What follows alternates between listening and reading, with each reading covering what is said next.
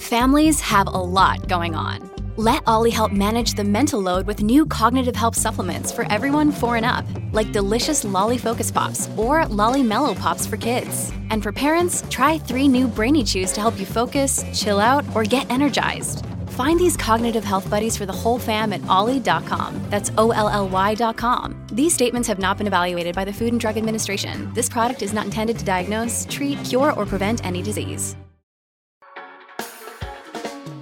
Hey everyone, if you like this podcast, go behind the paywall to get privileged access to the smartest minds in finance. Join the Real Vision community and learn how to become a better investor. Visit realvision.com slash rvpod and use the promo code podcast10 to get 10% off our essential membership for the first year. And now to today's episode. I can't wait to speak to Sandy. She's an amazing communicator and truly experienced and has a breadth and depth of knowledge in the space that's really rare. She understands the cultural side and she understands the financial side. She has deep institutional knowledge and she's a lot of fun. So I just can't wait to have this conversation. The world of crypto is an incredibly exciting journey that we're all going on together. We don't know where it's leading to, but we know it's going to be absolutely massive. Join me, Raoul Pal, as I guide you on our adventure to discover just what this new world will look like. Sandy, fabulous to see you on Real Vision. Excellent. Thank you. Happy to be here. It's been a long time in the offing, but we got there in the end, right? Yes. So, if you can give a bit of background, A, what you do now, just very briefly, and then we're going to go back in time and how the hell you got here. Great. Well, I'm doing um, two things right now. I am creating thought leadership on how technology innovation is reshaping both society and the investment markets. And obviously, the whole Web3 story is a huge part of that reshaping that we're currently experiencing. Uh, and this thought leadership is available to all of Franklin Templeton's clients um, and to um, the folks in the industry who are really looking to learn more uh, about where the world is headed and how these new opportunities have come to be and where they look to be taking the industry. Uh, and then Franklin Templeton is actually a big leader in the delivery of digital assets. And I'm working with that team on developing our strategy and our products uh, and our services in the digital asset space. Fabulous. So, how the hell did you get into all of this? um, well, I actually got into this in a very haphazard way, right? I was working on in a prime brokerage unit, um, and I was writing about how the hedge fund industry was undergoing such a massive period of change after the 2008 crisis brought to light that there were a lot of hedge funds that had not put into place good controls, that had assets in their portfolio that shouldn't have been there, uh, and when there was a lot of concerns about the stability uh, and the long term viability of the hedge fund industry.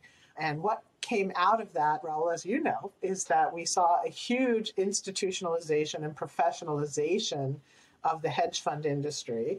And so I began by creating thought leadership for hedge funds on how this new demand for operational due diligence, operational excellence, professional management, how that was really going to help to emphasize a new stage in the development of hedge funds. And as I wrote about where the hedge fund industry was going, obviously hedge funds had started to expand both into liquid alternatives and into private assets.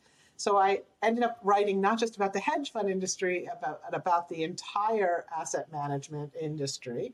And as those trends came to light, I really started to see that there was not just the evolution that was happening in the industry, um, but there was a real revolution beginning to emerge in the digital asset space.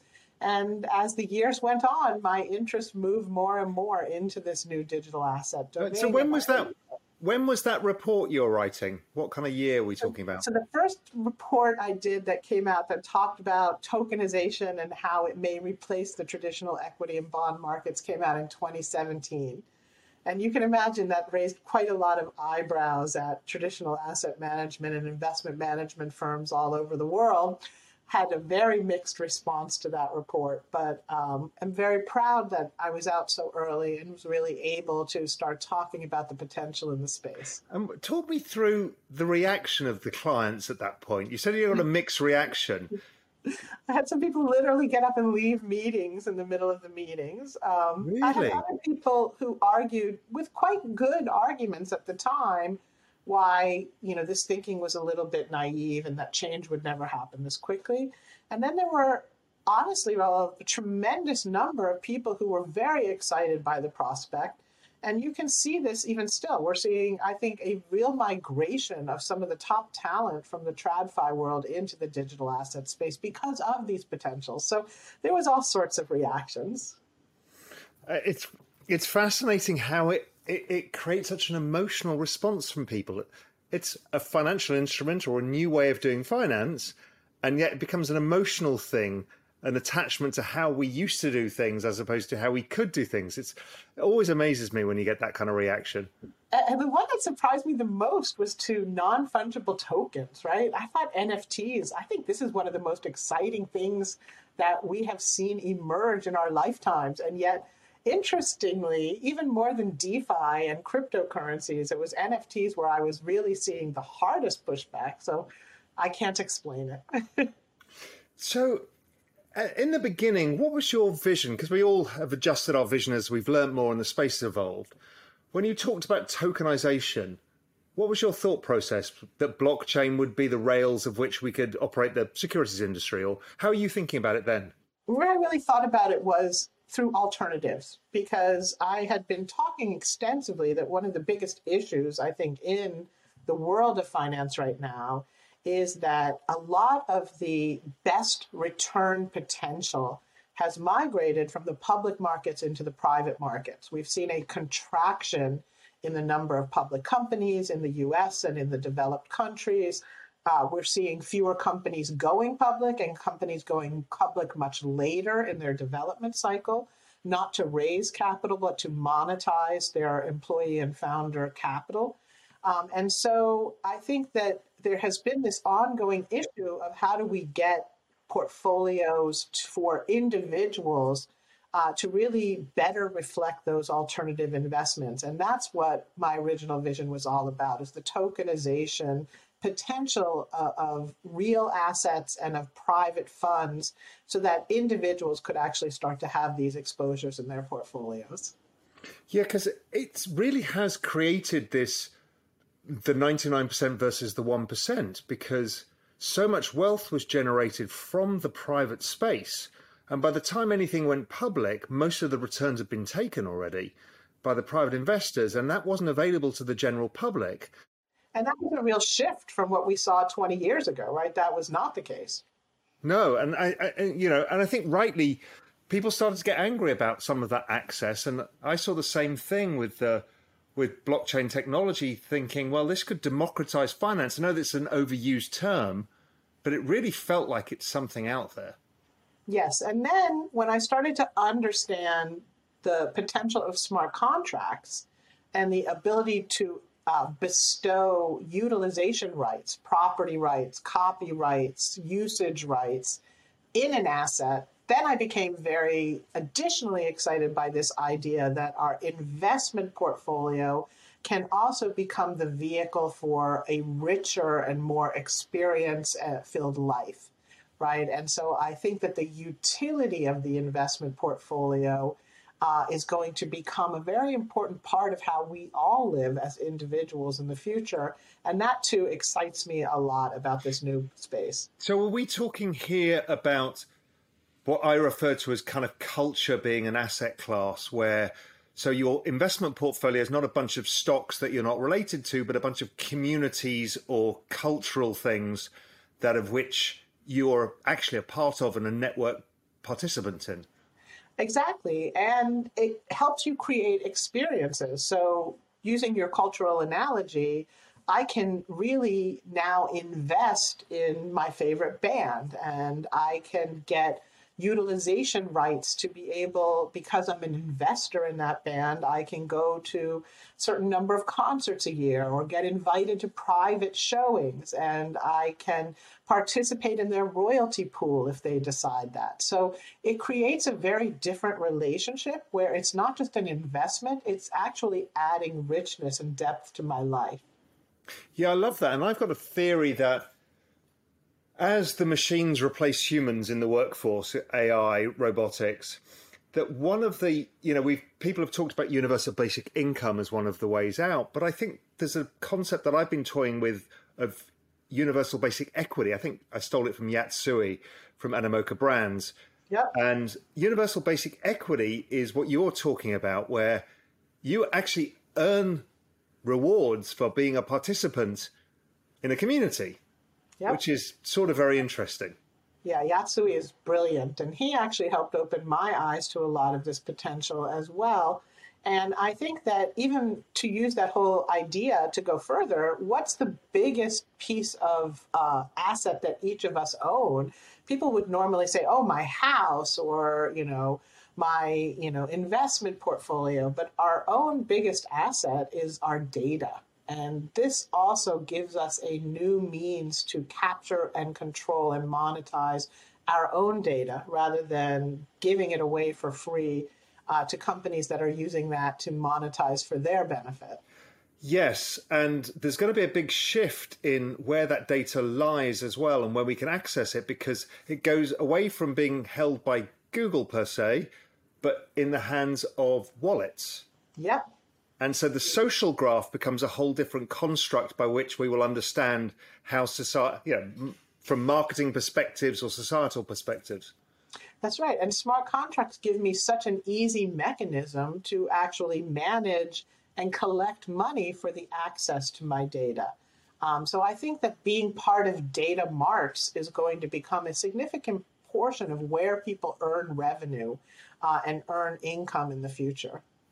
The other thing that, um, on the topic of culture, is a good friend of mine, Ian Rogers from Ledger, um, had spoken to one of the heads of one of the big fashion houses, and he was talking about NFTs. And the guy got it in seconds and said, Oh, it's about scarcity. He said, That's all we sell scarcity and status. That's right. I don't care if it's digital or physical. In fact, I can make a higher margin if it's a digital good. That's right. That's my favorite new thing is phygital, the combination of physical and digital rights. And I, I think it's going to be hugely transformative, right?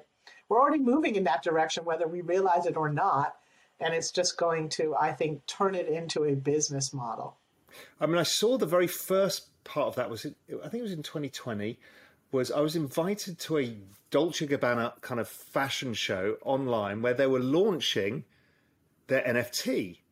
And the NFT gave you physical rights to an item of clothing and digital rights for use in the metaverse. I mean, they sold for millions and they were amazing things. But uh, it was at that moment I realized, oh, yeah, this, this physical digital thing is, is going to be even bigger than we think. Yeah, and look, one I love that's just happening now, right, is the NFL Players Association is putting out NFTs for some of their top players. And if you own the NFT, you can actually lend it to people to play in their fantasy football league. And you are actually earning the fantasy football pool money through your NFT based team of fantasy football players. And just think about how that brings together so many trends in society and has created a whole new monetization model, including a lending model and a collateralization model uh, around these brand new assets that just integrate perfectly into the types of processes people are doing as part of their everyday life. Wow, I hadn't heard of that one. I need to, I need to look at that. The, um, yeah, the other one I've been talking about a lot is Ticketmaster. I don't know if you've come across the team at Ticketmaster yet. I mean, they've issued 10 million NFTs. They did a clever thing, which was when you go to a concert or a um, or a sporting event, Ticketmaster gives you a digital wallet to hold your ticket. And they just made it Web3 compatible and then dropped you NFTs. It's like yeah. genius. proof of attendance, right? Remember how I used to at least collect and keep all of my old concert tickets. I still have my Live Aid one here above me. There you go. And um, now we're going to be able to have those always in our digital wallets, these proof of attendance things, uh, NFTs. So I think this is really, I, I love how you put it, the merging of the cultural and the investment worlds. I actually set up a whole business on this. I've co-founded a business called Science Magic Studios, where we our objective is to tokenize the world's largest cultural communities, and we identified music, sports, TV, movie, book franchises, and um, fashion as the big cultural things. The other two would be politics and religion, but I want to keep away from those two. Um, Let's keep away from those. it feels like fashion was pretty quick moving in this space. I'm starting to see movie and book. You know, some really interesting. Ben Mezrich is is creating a whole book. He wrote The Social Network and a bunch of other stuff. He's doing some interesting stuff by building a social graph from the ground up. So when you launch a book, but music has been slow. They've been experimenting, but there's so many problems with IP rights. How are you thinking of music and the tokenization of that? Yeah, I've seen some super interesting models that are literally right on the verge of launching, Raoul, and I think that you'll see music probably eclipse some of what we've already seen in those other cultural domains that you mentioned. Um, I think there were a lot more nuances to get worked through to be able to tokenize some of these music rights. Uh, but I've seen at least three different approaches in just the last six weeks, each of which I found completely fascinating. So I think you'll see that coming to market very, very soon. And you know, I was I've got here at my house. I mean, I'm a big music fanatic. I've got a beautiful, thick Taschen book on album cover art. And I'm thinking, well, we've missed a whole trick, which is to create NFTs of the album cover art because you're not worrying about the the IP rights because music has so many different IP holders, but the album cover art itself is something that if you have a limited amount, like when we were kids, we would buy colored vinyl. Yep. I remember. And even just album covers as a concept, like that's something I've really missed as we've gone into the world of streaming, right? Me that too. would be great.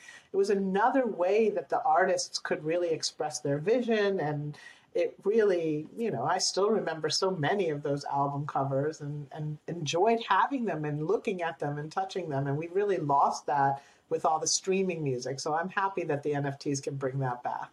Yeah, but we have to get Spotify and or Apple, who are going to be slower, but Spotify might, they need to go into Web three because you know again I've looked at this in great detail, and it's really hard to start a streaming service Web three from scratch and get adoption. Yeah. But I think that the main owners, because you know, I know the guys at Meta, Google, LinkedIn, Amazon, they all understand Web 3's coming, and I think they're going to embrace it, but gradually. And we need somebody like Spotify to do that. And it's going to unlock revenue for artists, both the artists of the album covers and the music artists themselves. It's going to change everything. Well, I can say at least one of the three music models I saw was integrated to Spotify and some of the other streaming services. So I think that's coming. Yeah, super interesting. I've seen Napster getting back off the ground again as well. So there's a name from the past. I know, but uh, you know, I spoke to the guy, uh, the CEO John, who's running that, and you know that's going to be a Web three version of Napster, which again I think is pretty interesting. At Evernorth Health Services, we believe costs shouldn't get in the way of life changing care, and we're doing everything in our power to make it possible. Behavioral health solutions that also keep your projections at their best? It's possible. Pharmacy benefits that benefit your bottom line? It's possible. Complex specialty care that cares about your ROI? It's possible. Because we're already doing it all while saving businesses billions. That's Wonder made possible. Learn more at evernorth.com/wonder. One of the key things I think we're still missing in this space, uh, I want to get your thoughts on it, is digital ID. Yeah, um, digital ID, and I think there's some interesting pilots there. And then I'd also offer up probably the other big space I think we're missing is corporate assets, right? We have seen a complete reversal over the last 20 years it used to be that 80% of corporate valuations were linked to tangible assets and only 20% to intangible. And now we've seen that reverse. And think about these intangible assets that we can now make tradable algorithms, proprietary algorithms, data exhaust, um, systems that are being built inside organizations and processes that they have developed right? I think that you're going to see a, a, new type of capital raising emerge from corporations where they're going to take control of their own assets and tokenize and directly distribute and raise capital from these assets. So I think that we're starting with kind of the cultural wave, but I think following that will be a big corporate wave where the whole issuance model and the whole equity and debt issuance model that has really ruled throughout our lifetimes will change, and you'll start to see a very different, more direct to consumer type of capital raising from corporations and institutions. Um, that's made my hair stand on end because it made me realize that I was talking about this several years ago and I've forgotten about it. my view was well, Exxon is a big, messy, ugly business. And it's made up of hundreds of businesses. And because it gets tarred with the brush of being a oil company, they all trade at a discount to what would be NAV. Yep. And if you were to tokenize Exxon down to its component parts, but still operate it, let's say, in a DAO, you're going to unlock, as you say, enormous intangible value. And even if you start before the DAO, right, if you have seven parts of Exxon that you can be investing into, and they see that all of the investments are going to these four and no money is flowing to those three, that would accelerate Exxon's decision making to start winding down those units because it's no longer their total revenue isn't being bundled they're actually unbundling where people are willing to invest, and they're getting that direct from the consumer signaling that they can't find today because their revenues are all bundled up with the different parts of their business, some of which people may really want to invest in, and some of which people may not want to invest in at all. So I think it's going to also give them a much better signaling mechanism for business strategy. I, I love the idea of crowdsource capital allocation within businesses. Mm-hmm. Because they get to decide. Now, not always to the crowd right, and you don't have to tokenize all parts of your business, but it makes total sense as a way of efficient capital allocation. And I think it will allow, you know, some of the backlash against ESG that's been building um, because it's such a broad stroke, it will allow these companies that are being excluded from capital allocations to now open up and get capital allocations into those parts of the business that people want them to develop the most. So I also think it kind of takes away some of the ESG extremism that we've seen in the marketplace. The other part, before I move on from corporates, is tangibles. I've been talking about this tangibles versus intangibles. I think the two biggest intangibles on some corporate balance sheets are brand and culture again. So the one I always highlight this with is Disney. Disney's a $200 billion company. What is the cultural and brand value of Disney? It's probably a trillion, maybe two trillion. Probably got the largest cultural brand value of any company on earth. And Web3 unlocks that because you can get the your the people who benefit from the brand and the culture to participate in the economy, creating network effects around it and valuation of, of the intangibles. I mean, what's so interesting is when you start thinking in this framework, well, isn't the Disney parks, weren't they almost like the precursor to being able to have Disney NFTs or Disney tokens because they were a way to bring that community of Disney enthusiasts together and give them an experience. Uh, but it was a physical experience. And now we can start to see that same type of affiliation and ability to leverage your ba- brand evolve as a digital experience as well. Absolutely right. The other thing that we've seen within Web3, which has been very new and not surprising, but surprising how fast, is how brands can come from nothing to, I don't know, Yuga Labs at peak was probably $14 billion, $15 billion in 18 months. Yeah. I think that was the fastest accumulation of brand value or corporate value I think I've ever seen. And yet there's no products. Yeah. Well, to me, this was the perfect, you know, this is the perfect bull market phenomenon. And what's interesting is, is that, you know, when you look at the history of the crypto markets, we really have just finished what could arguably really be described as the fourth bull market in crypto. And what has happened is each time that bull market has become increasingly amplified, and the companies that get or the protocols that get attention during it have become increasingly amplified. The money coming in has become increasingly amplified. And this one has wiped out, I think, and this downturn from that fourth bull market has wiped out a lot of the more questionable players. And as this shakeout finishes and we start to see the real potential of the decentralized portion, because don't forget, most of these blowups that we're seeing have been in the centralized players, not in the decentralized players. I like to point out to people that, you know, we had this whole FTX situation, but in that same week, the decentralized exchanges absorbed a 4x increase in volumes with no issues whatsoever right? So I think that as we see this next bull market take place sometime in the next 18 to 24 months, that should start to build again. This, I think, is going to be the really transformational bull market that really starts to change society and behavior. Yeah, I was just looking through. I look at I build Metcalfe's law models for network adoption, and you know, I was just going through some of the models today, and one of the things that's been very interesting about this bull market versus 2018, I mean, I've been in this space since 2013, but 2018, we saw about 60, 70% of the entire participants leave.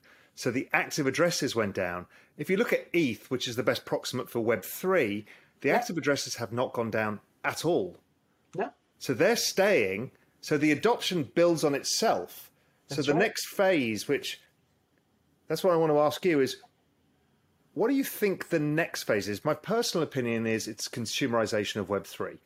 So that's yeah. the that's what we've been talking about: music, NFTs, brands, um, and even where blockchain gets abstracted away and you don't really know, which is Reddit talking about digital whatever it is. What do you what do you think the next phase is here?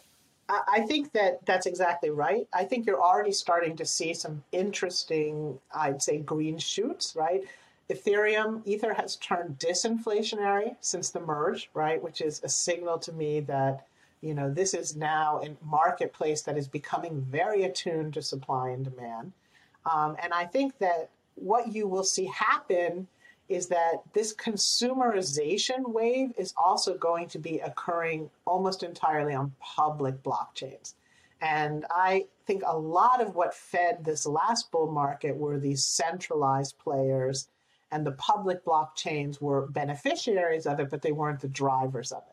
And I think this next wave is when all of the apps on these decentralized public blockchains really start to take market share away from the TradFi players uh, and take market share away from the established platform companies and start to see that money moving into decentralized peer to peer models. And that's going to force traditional companies to change their behavior and start to adopt the Web3 paradigms. And that's when I think you're going to get this massive bull wave because you're really changing the foundational platforms on which society is built and operates.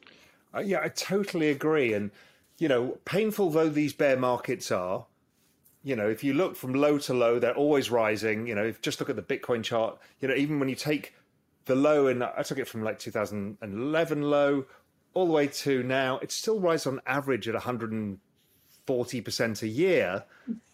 I'll take that. Even with the 70%, 80% swings within it. Yes. And people can't get their heads around it because people still think that this is a cyclical phenomena. It's cyclical in a secular uptrend, an exponential secular uptrend. Yes. And look, even with the big run up and collapse that we've seen, you know, even having a tiny, we did some studies, and even having a 1% allocation to crypto assets in a diversified portfolio enhance the returns significantly and raise the risk only modestly even with the big run up and collapse. So I think that, you know, this will become, I like to call digital assets right now a frontier risk asset, a frontier risk alternative asset. And I think that that frontier will move in very quickly. Just like we saw with private credit and the emergence of peer to peer lending, that started as a very niche kind of dangerous marketplace. Um, and now we're at over a trillion dollars assets under management in private credit in the space of less than a decade. And so I think that very uh, it is very clear to me that the next wave up in these digital asset marketplaces is going to be driven by decentralized models, public blockchains, and the migration away from centralized to decentralized applications. So that brings me on to something you started the conversation with is when you got into this, you were looking at the blow up of hedge funds in 2008 and you realized that they needed to grow up. I would draw a very close parallel with what's just happened to CeFi. Yeah. and and the exchanges. Yeah. And we understand they are now going to be forced by both regulation and investors to become serious about how they run their businesses. And it's no longer acceptable to be the wild frontier. And I think this is a good thing. I think so too. And even before the hedge funds in 2008, which is why I kind of deliberately started there because of the parallels to where we are today, I also lived through the dot com boom. And we saw the same exact thing happen with all of the dot coms that disappeared in 2002, 2003. But those that were able to professionalize their business model. I mean, don't forget, I remember the days where Amazon said you shouldn't evaluate them on revenues, you should evaluate them on clicks, right? Those days passed very quickly, and Amazon and other leaders that emerged from that dot com boom became very professional companies. And look how they have profited since. So I think there is this cycle where you almost need the washout of the players that really kind of took advantage of a new space to do things in either shortcuts or illegal ways or taking advantage of the lack of rules and regulation regulatory oversight. And then what emerges from those periods is really i think when you start to see broad adoption occur. Yeah because you get industry maturation and that's yeah. when you can get broad adoption. I also think that and I'm sure you'll probably agree as well because we seem to agree on everything, is that um, because of what's just happened in CeFi, and because the user experience of DeFi is so crappy, the next phase is going to be a consumer DeFi experience that is usable. And so yeah. DeFi is probably due for another huge leg as it becomes a much more used system look, I, the way I like to think that rule is like, thank God, let's work on the back end logic in DeFi and make sure that works before we worry about the experience. And I think now that we're really starting to shake out and find, you know, the models that are holding up better and the rules that they implemented that allowed them to hold up better, I think now we're really at a point where the experience of it can be the focus. But I think that because some of this was such new thinking and, and such a new way of really democratizing the value of assets, all assets, right? I think that we needed to take this time to really kind of work through the business kinks. I like to remind people all the time we are running a 365 24 hour a day, seven day a week proof of concept in real time in the public domain. So all these blow ups and problems and issues are completely transparent to everyone. Um, but oftentimes that's all people focus on, and they're not focusing on all the business models that are running like clockwork through all these issues. Um, and that are doing so in a way where you can watch every single transaction and see every single activity that they're doing on their platform. So it's such a different and interesting world, and people people focus on one little part of it that's going wrong and aren't really paying as much attention to the vast swaths of it that are going exactly right. Yeah, imagine if you real time mark to market a VC portfolio of early stage startups. We're yeah. going bust. We're going to be billionaires. We're going bust, right? And then, oh, we've gone bust. You know, they will have that, and that's what we're doing, as you said, it's probably the world's largest, biggest, deepest experiment in real time business models the world has ever seen.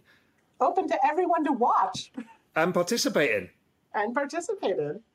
I mean, it's just, it's, it's an amazing thing. You know, it's very interesting to see how businesses like Uniswap do compared to people like Coinbase. Yep. When you need mealtime inspiration, it's worth shopping Kroger, where you'll find over 30,000 mouthwatering choices that excite your inner foodie. And no matter what tasty choice you make, you'll enjoy our everyday low prices, plus extra ways to save, like digital coupons worth over $600 each week. You can also save up to $1 off per gallon at the pump with fuel points. More savings and more inspiring flavors make shopping Kroger worth it every time. Kroger, fresh for everyone. Fuel restrictions apply.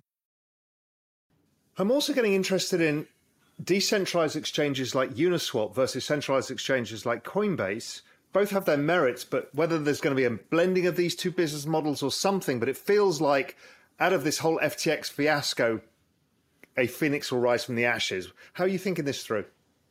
Yeah, I worry about the vertical integration of some of the centralized exchanges where they are incorporating custody into the same broker dealer platforms and trading exchanges that they have. I just worry that, you know, we've seen in the traditional financial world, it's very important to have third party and independent custody. And I worry that, you know, it's going to be a real challenge, I think, for the centralized exchanges to have that radical level of transparency that's going to make people confident in their ability to really, you know, be meeting the same service standard as decentralized exchanges where you're seeing every transaction flow through. So I think they have a challenge ahead of them. They may find very creative solutions, right? There's a lot of great and innovative people working at these centralized exchanges, but I think it's going to become an issue. And the, the regulatory rules as they get developed may actually even prohibit them from having certain parts of their business um, integrated as the way they do it today. So I think there's still some. I think there's still some challenges ahead for the centralized exchanges that they need to really begin thinking about lessons learned from the traditional financial world here to reinstill confidence. So, one of the issues we don't know is that regulation is a huge problem because there's no regulatory clarity. And what we don't know is if, in the worst case horrible scenario that Coinbase were to go under or one of these other exchanges, whether those segregated custody assets are legally segregated or not, or whether people have a claim on it. Yeah, I think that this is the real point of uncertainty and the real issue with having a vertically integrated model like this because it's not independent custody and it's not treated like independent custody. And when you are connected, when those hot wallets are connected for trading purposes, all of those funds are commingled for those moments. And it may only be moments, but if something happens in that period, I think there's not a lot of legal precedent as to where that where those funds really belong and who they belong to.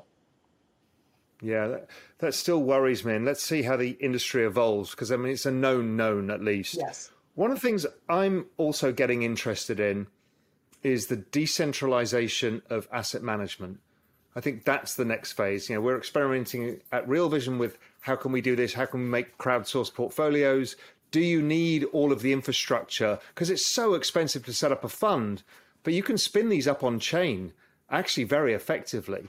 And I think that's a big disruptor. How are even you at Franklin Templeton thinking through that? And what are clients thinking through this? Well, I think that right now we're really trying, because we are a regulated ent- entity and we believe very strongly in working with the regulators, we're trying to find pathways that we think take us from TradFi into these new assets and position us for what the next wave of models may look like. So right now, we're, I think, the only asset manager out with a multi-coin portfolio uh, that we're offering as a model portfolio in a separately managed account.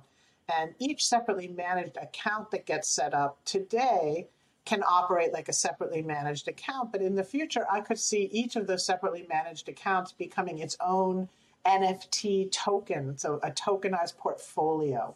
And then you can start to trade the portfolio that has the model attached to it as a smart contract, and it starts to become a liquid asset. So I think that there's a pathway to take traditional finance. One of the most successful initiatives that Franklin Templeton has done is we've taken a money market fund, a government money market fund, FDIC insured, yielding 3.5% in the current environment. And we've tokenized that and we're running the entire public set of books and records on a public blockchain. So, you know, people are, are debating the stability of stable coins, yet what is better as a stable coin than a US money market fund? And if you can have a tokenized access to that, that suddenly becomes a, a, new way of thinking about operating in the ecosystem that brings together the traditional financial and the emerging digital asset space. So we're very interested in mining those seams. And it's not quite decentralized finance and investing, but it's moving in that direction and it's giving that portability uh, and that usability of the investment portfolio as an asset, I think, to a, a broader set of participants. You know, I saw another interesting one. We've seen people doing a lot with carbon credits and stuff on chain, but a good friend of mine, Lawson Steele, who's about the best single analyst in the whole space um, about carbon, he started a chain which is the actual EU carbon itself the regulated EU carbon that all of the polluters need to buy, and that's come on chain and he's made it composable. So therefore, people can then build businesses. So you could have streaming payments from Amazon pickups, you know, where Amazon trucks they stream every time they go a mile, and they they they buy carbon as their offset stuff. It's really interesting. I love it. It's so it's so creative, and it's such a great way of again, taking the way that we live and turning the way that we live into investable opportunities. And I think that's really the future. The other thing that I think is really interesting from the institutional space that I've talked about is ETH staking yield. ETH now becomes, you know, if you accept the currency risk of ETH, it's like a local currency bond you've got a guaranteed yield essentially on it. And I feel like this sets the benchmark risk free rate for Web3, and that you could, CeFi should have been its ETH plus 300 basis points, like we're used to from the traditional world of using LIBOR plus or Treasuries plus. How, how are you thinking through ETH yield, and what are your clients thinking about it? So, uh, let me just say stay tuned to that space because I've seen some extremely powerful um, products that will, I think, fulfill exactly what you're talking about. Yeah, I just think it's. I think people have underestimated. So ETH was great because now it's a deflationary asset and all of that. But I think people have wildly underestimated how attractive it now becomes. Because you know, you would go and see a client three years ago, and you talk about Bitcoin, they're like, yeah, but I'm a pension fund. It doesn't give me yield. It doesn't help me towards my hurdle rate. And ETH does both. It's technology plus yield, plus it has a P of like 12 or something stupid, you know, so it kind of works because it has cash flows as well. Well, and I think this is an example role where we needed people who come from the traditional financial world to really enter this space and bring their expertise with them because utilizing a benchmark rate and pricing contracts around a benchmark rate is something that there is a tremendous depth of experience around. It's just that depth of experience has not existed in the digital asset space. And now that we're seeing that expertise migrate, I think you're starting to see, you know, these ideas that really are the foundation of some of the most successful financial products ever created starting to migrate as well. Yeah, it's really interesting. Um, Alan Howard is a good friend of mine, and building up the Brevan Howard Digital, he took people out of the existing Brevan uh, um, Howard Asset Management business, the hedge fund. He took the money market guys and the credit guys and said, right, go and figure out DeFi.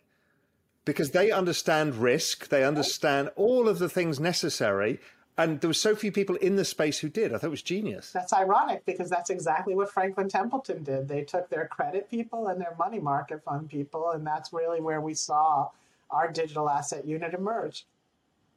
How funny, how amazing. So, institutional adoption. Where do you think we are? I mean, and how much damage have we just done to ourselves in this space?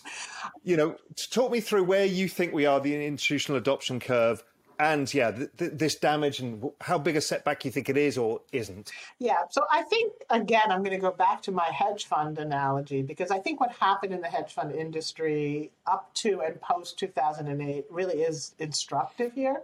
So you remember that it was after the dot com boom and David Swensen and the Yale portfolio came out that we started to see the massive migration of money into the hedge fund space. We saw almost 2 trillion in assets come in in a 3-year period. So a huge influx of money. Interestingly, uh, taking the industry to close to 3 trillion or 2 trillion of assets, which is right about where the digital space got to uh, before the last collapse. And then what you saw was a real turnover of the underlying investment base. And what we're seeing now and what we're picking up on now in the digital asset space is this same turnover. We're hearing increasingly and seeing institutions replacing the retail money that's being withdrawn. Um, and institutional money starting to account for larger and larger shares of digital asset holdings digit, uh, institutions are long-term holders, right? They wait for these kinds of wipeouts to come in and establish positions, and they will wait for the market to turn. But to be very clear, it's usually the most market-leading institutions that are really, you know, looking to be very creative in their portfolios and who have really shifted to this factor-driven model and realize that this digital asset space is bringing in a whole new set of what we're calling crowd factors at uh, Franklin Templeton that they have never been able to get exposure to in an effective way in the past. And many of the cultural assets we've been talking about really kind of illustrate these new crowd factors that can drive return streams. So that category of institution, I think, will be very excited and they will maintain and grow their investments. What will probably happen is that the next wave of institutional investors will follow that when the markets begin to turn and they see their peers really starting to make outside profits in these investments. That's when I think you'll get another big wave of institutional money coming in. It's hilarious. It's like speaking to myself. so, so I mean, my thesis was you go through a blow up like this, the and I use the hedge fund example, the post Bernie Madoff fraud. What happened was not what people thought. Post LTCM, it wasn't the death of hedge funds; it was the acceleration. And because the suddenly it was the professionalization and the absolute acceleration of institutional adoption that followed that. Um, and so I can see a lot of people now on Twitter like, "This is the end of it all." I'm like, "No, no, actually, this is what you needed." Uh, for the next phase because it's going to be much more investable. Um, so yeah, it makes me it makes me laugh. You saying that also. I say exactly the same thing. Is like institutions are price action followers. They're momentum in general. There'll be some who'll catch the turn, and the macro will change, and the turn will come. And we've got. I mean, I speak to so many of these guys, and they're all they've done the homework, as you say. They're all ready to do it. They just haven't pulled the trigger yet and are just waiting for that opportunity. But they've all they've all got their custody, they've got their Fireblocks or their Anchorage, they've got their account set up, they they're all ready to do something. They're just waiting for that turn. And I think that, you know, suddenly what they thought of as a three trillion market is now less than a trillion market. And the fact that the more ETH you buy, the more deflationary it gets it's going to create a very interesting cycle this time around. And and a cycle that may unfold a lot faster than people anticipate, right? Like even we're talking maybe 18, 24 months. We may end up being very surprised, and people may really start, especially if the regulators can come out with some real rules that start to give people some confidence. This might happen much more quickly. Okay, so the trillion dollar question is okay, we've talked about the next 18, 24 months. That's a typical hedging of bets, where are we? Do you think in the in the point point in the cycle? So I'll give you my view is that I think we're at the bottom of the liquidity cycle. I think we're starting to see the the rate of change of rate increases come down as inflation comes down, and therefore liquidity starts becoming less of a constraint because it's the rate of change that matters. And it's brought the markets down to that long term exponential trend. So it kind of feels like we're right in the zone to me. How about you? Where do you think we are? I think we're I think we're going through the last shakeouts um, I always like to say, I always go back to Schopenhauer in these moments, and I love his quote that all truth passes through three stages. Uh, first, it's ridiculed, then it's violently opposed, and then it's accepted as self evident. So I think we're coming to the end of the violently opposed stage where a lot of the skeptics are feeling very vindicated and getting very loud.